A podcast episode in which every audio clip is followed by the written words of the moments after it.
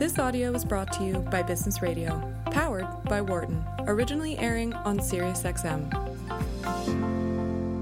From the campus of the University of Pennsylvania Wharton School, this, this is Work of Tomorrow on Business Radio. Here's your host, Christian Terwiesch. Welcome to Work of Tomorrow here on Business Radio. I'm your host, Christian Terwiesch, and we are here for you every Monday night at 5 p.m. Eastern, followed by replays throughout the week. Though my show is called Work of Tomorrow, after interviewing nearly 100 guests about their work, my producer Matt Datz and I felt that we should take a break and move from work to play. So, playing games is the topic of the show today. Playing games, as fun as it is for most of us, is of course work for those people who produce the games. And the gaming industry is going through some very substantial transformations. Reason enough to have a special show dedicated to games, during which we will talk about old games like card games and board games, and those new games which we all are playing online. To help us explore this topic, I will be speaking to two wonderful guests. Elaine Chase, Vice President of Esports for Wizards of the Coast, part of Hasbro Company. And in the second half of the show, I will be talking to Geo Hunt, Executive Vice President and Executive Producer at Blizzard Entertainment, which is a company that produces World of Warcraft. At this point, welcome, Elaine. Hello. Thank you for having me on. Hey, Elaine. Uh, you work for Hasbro, and so it's really in your work that you produce what we all play. If you had two hours with friends or family tonight, what would you play?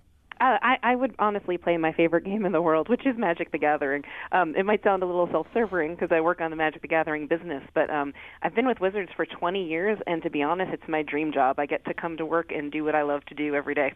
What makes a board game in general, a card game in general, or in particular Wizards of the Coast so so special that it you you keep on the, the desire to play it at all times? So for me, really, like we we sell board games and card games, um, but what we really end up offering people is times with friends around the table. Um, that's really what makes face-to-face gaming the most important thing out there. Um, it gives you a time to just kind of unwind and relax and hang out and have fun with people um, and be clever together. Uh, that, that that that that to me is what makes um, board gaming and tabletop gaming have a timeless appeal to it. Now I remember Monopoly, uh, probably the kind of the mother of maybe all of the strategy, but many of the board games is, is, is really a Parker Brothers game, but it really is now part of Hasbro Corporation, right? Yes, it is.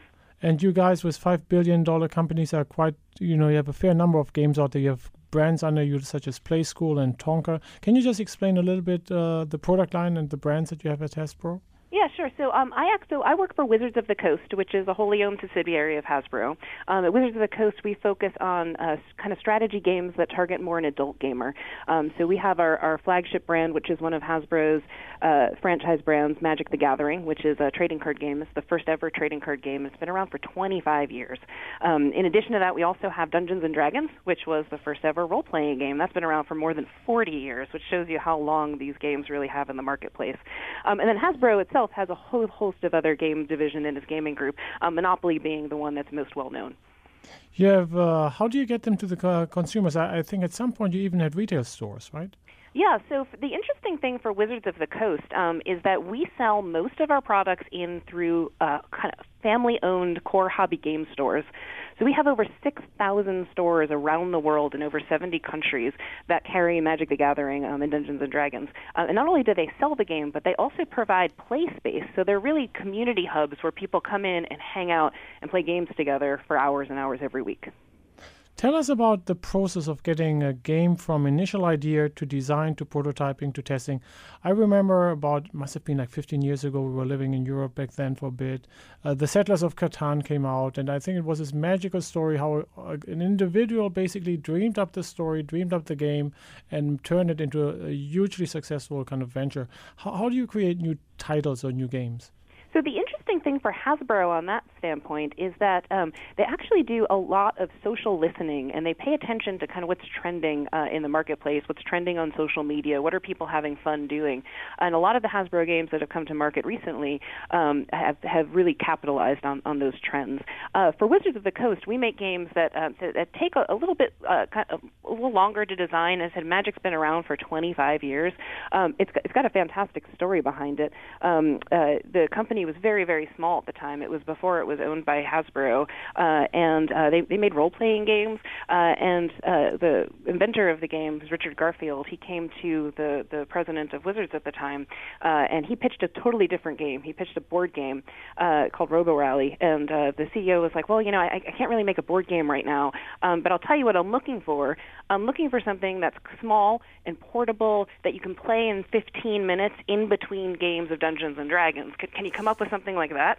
Uh, and Richard went back off uh, and he worked on it for a little bit, and he came back with this idea um, that he called Mana Clash at the time. Um, this was a trading card game, uh, and it was so revolutionary for the marketplace. Nobody had ever done a trading card game before. The thing that makes it different is that, unlike traditional card games, where everybody plays from the same deck of cards, with a trading card game, everybody has their own collection of cards, and they build their own decks with their own strategies and their own approaches, um, and then they can trade cards and build new decks and, and try new strategies all the time. Uh, and it completely revolutionized the game industry when it came out 25 years ago. So can you can you design a game like you're designing a new toothpaste, where you say like I want it to you know smell a little this way and taste a little this way, and it has to be good against gravity. You in development go on and do your job now, or is there like a, to stay in the business terminology, is, is there magic involved and you need this kind of magic spark? Definitely magic involved. I mean, there, there's certainly a lot of um, uh, discipline that comes in in terms of market research and making sure you know that people are enjoying it and, and are able to learn it and have a good time. Um, and you iterate as you go. But at the heart of gameplay is games are really an art form more than anything else. Uh, and so it really is coming up with this idea that you have uh, of a way for people to have fun and be clever around their, their, their game. At what point in the development do you know if it uh, if a new game is becoming a blockbuster? I mean, I, I assume through the market research you do lots of market testing and focus groups, but how predictive are they of the ultimate success if, if something really goes viral? The viralness of a game is something that's really hard to predict. Um, you can do a pretty good job figuring out if you're if you're checking those boxes and if you have something that's going to be appealing. Um, but uh, just like any you know other industry, the things that go viral are sometimes unexpected because for something to go viral, it's not just a good quality product that you have. Lots of times there's little bits of, of luck involved in getting the right kind of placement or the right kind of pickup at the right time. Now, uh, when you have such a successful game, uh, there's always a temptation of kind of just coming up with the next version of it as opposed to coming up with something new, right? You kind of like to have extensions and second sequels and sequels, just like in movies, really. How do you make that decision when it is time to have like a whole new category, a whole new story, versus kind of just telling the next chapter of some of, of a book that is already written? Yeah, that's an interesting question because at Wizards of the Coast, the games that we make, we consider ourselves stewards of a game that lives on for a very long time. So for both Magic the Gathering and Dungeons and Dragons, we constantly create new experiences, new supplements, new card sets, um, new campaigns uh, that take the core elements of the game but put new twists and new mechanical hooks to them or new world settings and new characters. Um, when you look at new games all, all overall, um, th- that's kind of a, a, different group within the company that'll go and say, hey, what, what kind of new opportunities are there? Um, so, for instance, we just came out with a new game called Dungeon Mayhem, um, which is a simple, fun, fast family card game that's based loosely around the, the, the IP and world of Dungeons and Dragons, but is a completely different play experience. How does this fit with your market segmentation in, in the sense that I could imagine if there is somebody who has been loyally playing Dungeons and Dragons for, for 10, 15 years, they would of course be more receptive to like a, a, new version, new cards, new elements, because they, they really they cherish the memories and memories are really coming to life over years that they have played this with family and friends, versus a new generation entering the market in, which are old enough now to purchase their own games, they don't have these memories. Uh, so, so, how do you how do you segment these markets? Yeah, it's a really good question. Um, when you're dealing with brands and games that have been around as long as Magic and Dungeons and Dragons, um, the, the the trick is to not just play to the people who exist. Because if you do that then what happens is the games get more complex and more complex over time. Um, because if you're just talking to people who have already learned the game then they're just constantly looking for the new thing.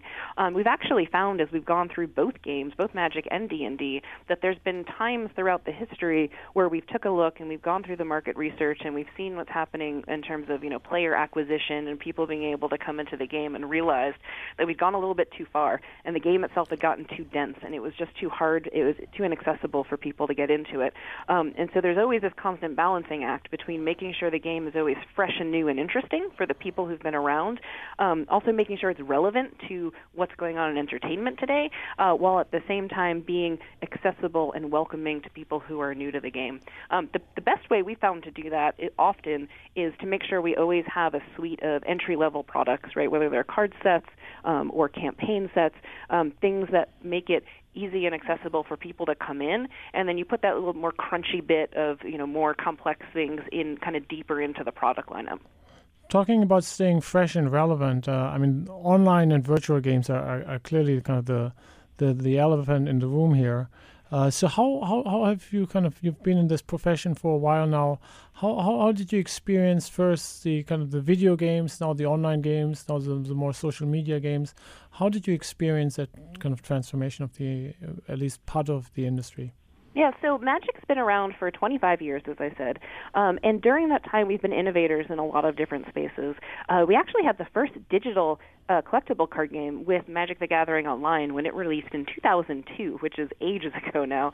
Um, but uh, we've always seen that digital is a space where we can reach new customers, uh, where we can create create new fans. And every time we've come out with a new digital experience, we've actually found that we've brought people into the tabletop version at the same time that they've come into the digital version.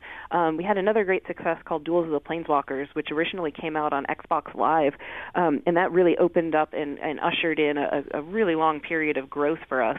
Um, but today, I'm super excited uh, that we have our new, brand new digital offering, which is Magic the Gathering Arena. Um, so it's a PC-based game that's very modern, quick to play. Um, it's as much fun to stream and watch on Twitch as it is to play, uh, and it really is for us that entry point into um, getting that wider group of digital gamers. Um, that that segment of the audience is just it, it's much bigger than what's available for tabletop. So we're really excited to introduce Magic to a whole new category of gamers who may not have ever touched a card before. In case you're just tuning in, you're listening to Work of Tomorrow here on Business Radio. I'm your host Christian Terwiesch, and I'm chatting with Elaine Chase, who's Vice President of Esports for Wizards of the Coast. And we're talking about now the relationship between the, pardon the wording, the old traditional established uh, games such as card games and board games, and their relationships uh, with the online gaming world. And um, can you, at whatever level of detail, uh, Elaine, you're comfortable sharing, can you give us a sense of the percentage of Wizards of the Coast games that are played online, uh, that are played electronically? Uh, so since Magic the Gathering and Dungeons and Dragons have been around so long, and our newest digital offerings are really quite new to the market, we still see a bulk of our sales today being in that tabletop space. That said, we see huge growth potential for us in front of us in the digital realm, and we're really looking forward to introducing our brands to a whole host of new gamers. And do you see? I mean, I, I liked how you put it. In some sense, in the, the, the new technology, the online technology could basically be for you a customer acquisition channel with the main part of revenues going forward be coming from the board game still or it could just be a replacement in 20 years from now. Uh, how, how do you just how do you think about kind of the revenue model that you with your business aspire to grow into yeah, as, as I said before, the potential audience within the digital game space is gigantic. It's just it's much bigger than what is available within the tabletop space. Um, even though tabletop gaming has been growing at a significant clip over the last five years, um, and I don't think that's going to slow down anytime soon.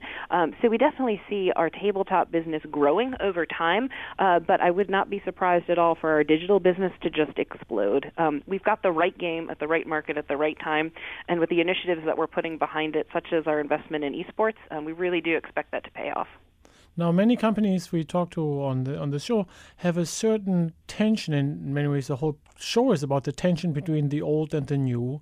And I'm just wondering, when you are going into this online world increasingly now, and also looking for the business future, more and more revenue coming from this online world, uh, how do you make that transition or this this kind of this is how do you start that new voyage? Is there a separate unit that uh, is basically only in charge of the digital product?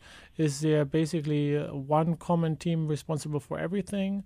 Is there a tension between the old and the new within your organization so what we did for Magic the Gathering Arena was we we built a new team, and that new team was split kind of uh, with with people from two different groups. Some of the team came from the existing Magic business. We took people who know Magic, who know Magic fans, who know the game, who know what people are looking for, and knows what make it awesome.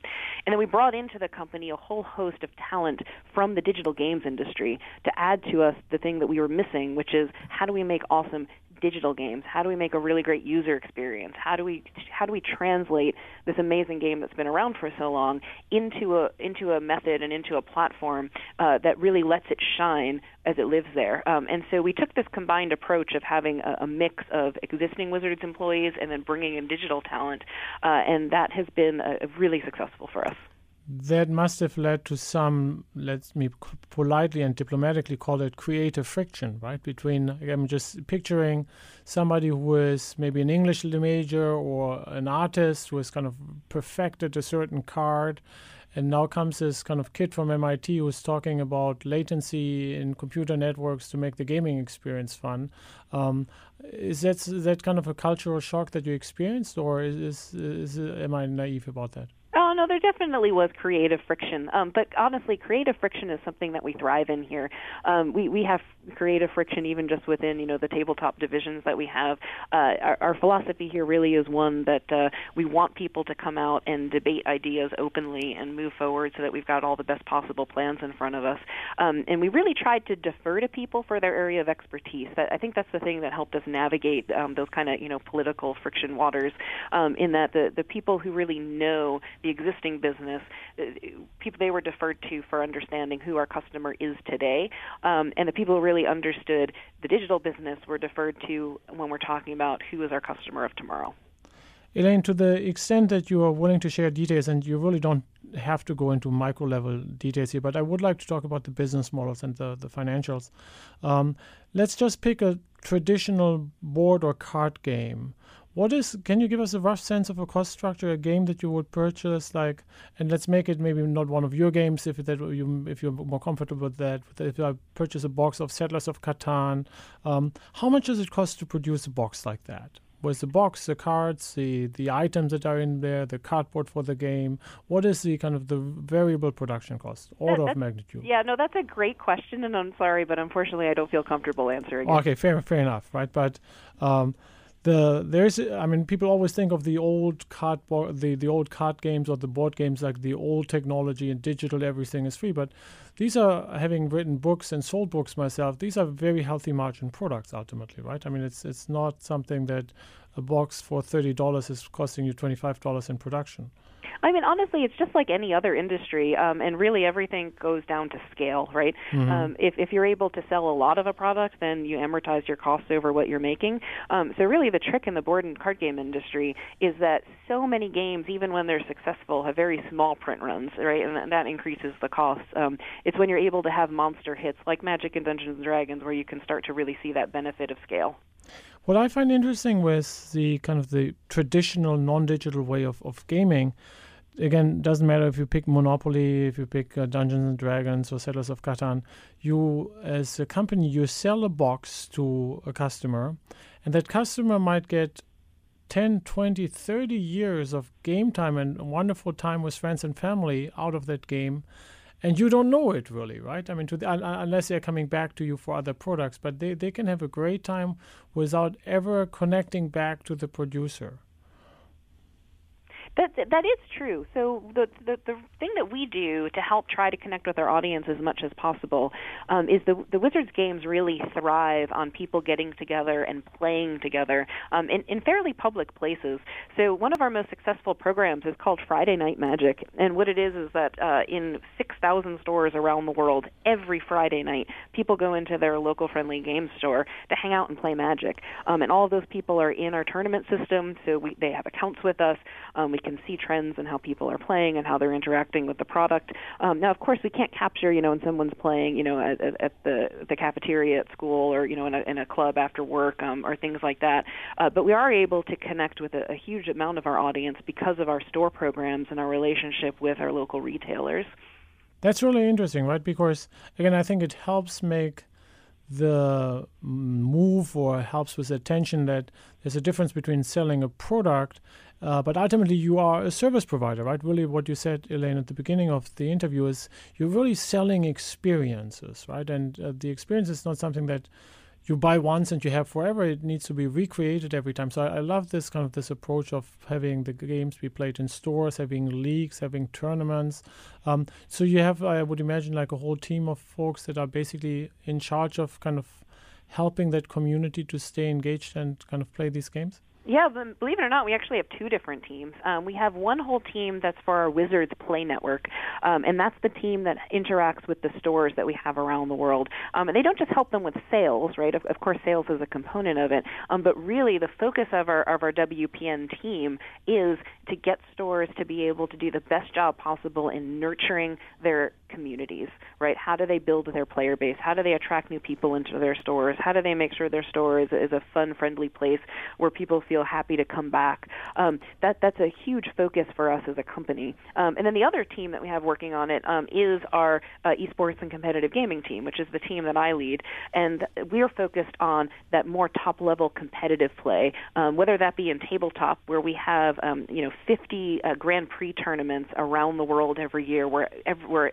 over the course of a weekend, a few thousand people will show up and you know play in a competitive tournament. But then it's also surrounded by side events and artist signings and all kinds of other things that happen at the event, um, from things like Grand Prix through uh, our championship events that we have. Um, and we're super excited that this year coming up, with the introduction of Magic the Gathering Arena on digital, um, we've actually just announced that we've revamped the entirety of our competitive gaming program to be able to integrate esports with Magic the Gathering Arena. So speaking of the esports or the, the online games, um, what's the revenue model there? And again, without going into into details, but the basic revenue model in the old world was if, if, if the box costs thirty dollars and you're selling ten boxes, you got three hundred dollars, right? Basically, it's just price times volume. Versus in the digital world, we can basically have subscriptions, we can have pay per game, we can have pay per minute, we can have it free and hope to make the money up, uh, make the money in, in, in the traditional games. Uh, what type of overall strategy do you see pursuing yourself in the uh, Uh, in, in in the digital world? Yeah, so for Magic the Gathering Arena, it is a free to play game. Um, so people can go in and play and earn cards um, and, without spending a dime. Um, uh, just like every other free to play game, there is opportunities to purchase. Um, but we really see the introduction of esports within that space as a way to get people engaged in the game, um, something, you know, to give them something to do to, to strive after. Um, and then the, the broadcast and viewership of the esports competitions we see as a way to build awareness and acquisition for the game.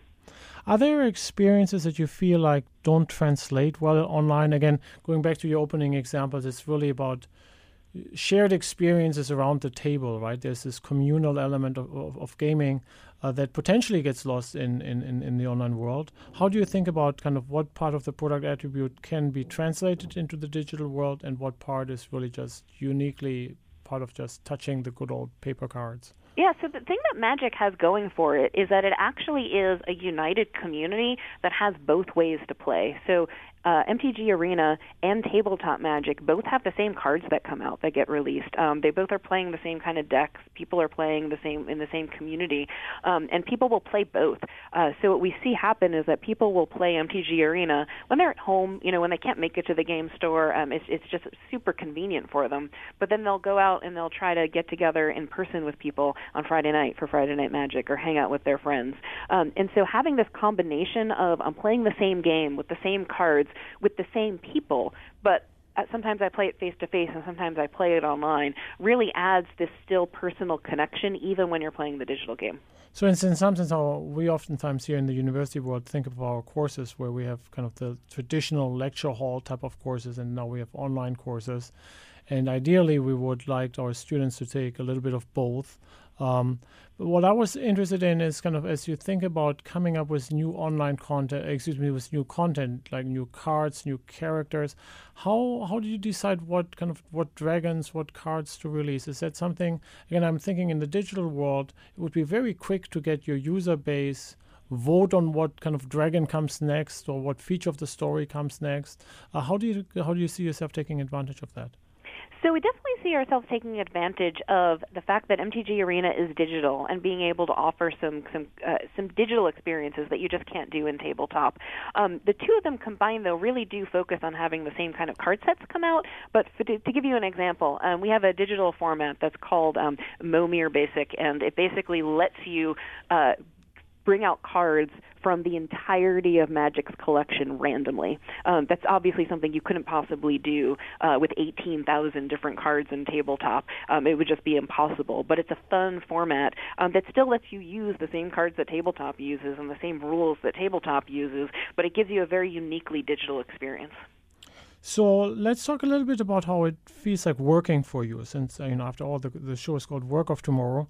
So uh, if I would work for you, how much of my weekly hours would I spend uh, playing?